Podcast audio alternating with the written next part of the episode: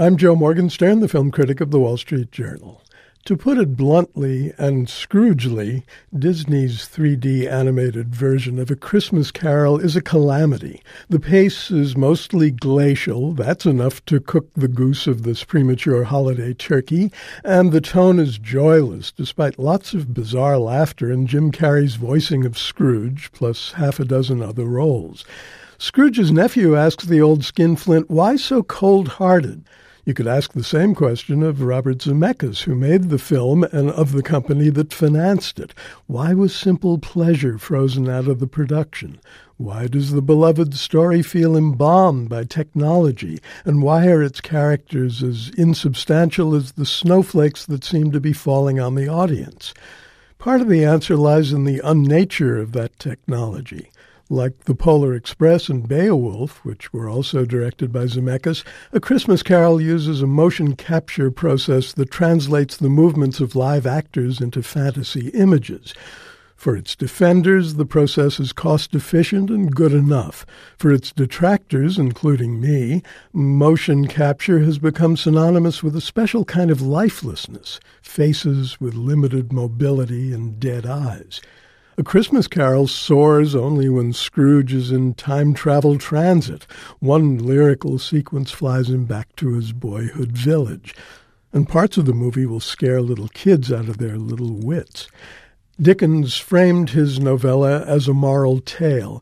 Disney sells it as a thrill ride, the Polar Express with a really bad Santa you can almost see the various rooms on the Disneyland ride to be.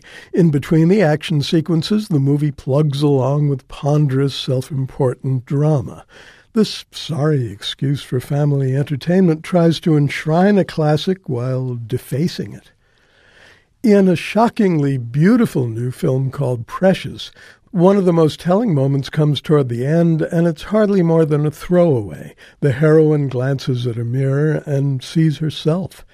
Until then, mirrors have reflected her desperate fantasies of who she might be a svelte blonde, a bejeweled black dancer, or cover girl. That's because Precious has found the sight of herself unbearable a 16 year old African American who's played by Gabourey Sidibe. Precious is obese, abused, illiterate, almost mute, and pregnant with her second child. The film follows her growth from a rageful child with a turbulent inner life to a formidable young woman with a life full of promise and hope. The director was Lee Daniels, and the full contractual title of the film is Precious, based on the novel Push by Sapphire.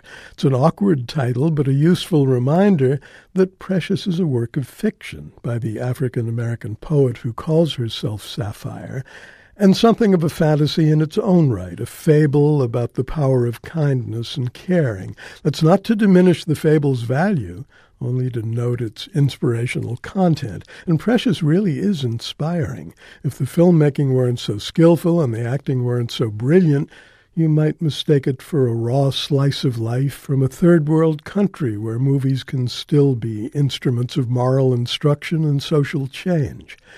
Gabourey Sidibe is phenomenal in the title role, and the comedienne and actress Mo'Nique is equally so as the heroine's monstrous mother, Mary, who makes a mockery of maternal instincts.